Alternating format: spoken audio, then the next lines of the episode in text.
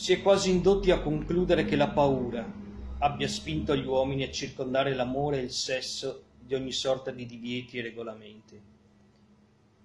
Com'è infelice la parola illecito riferita all'amore. Perché deve essere necessario un permesso speciale per godere della più grande felicità che il fato, sotto altri riguardi abbastanza parsimonioso, abbia concesso agli uomini?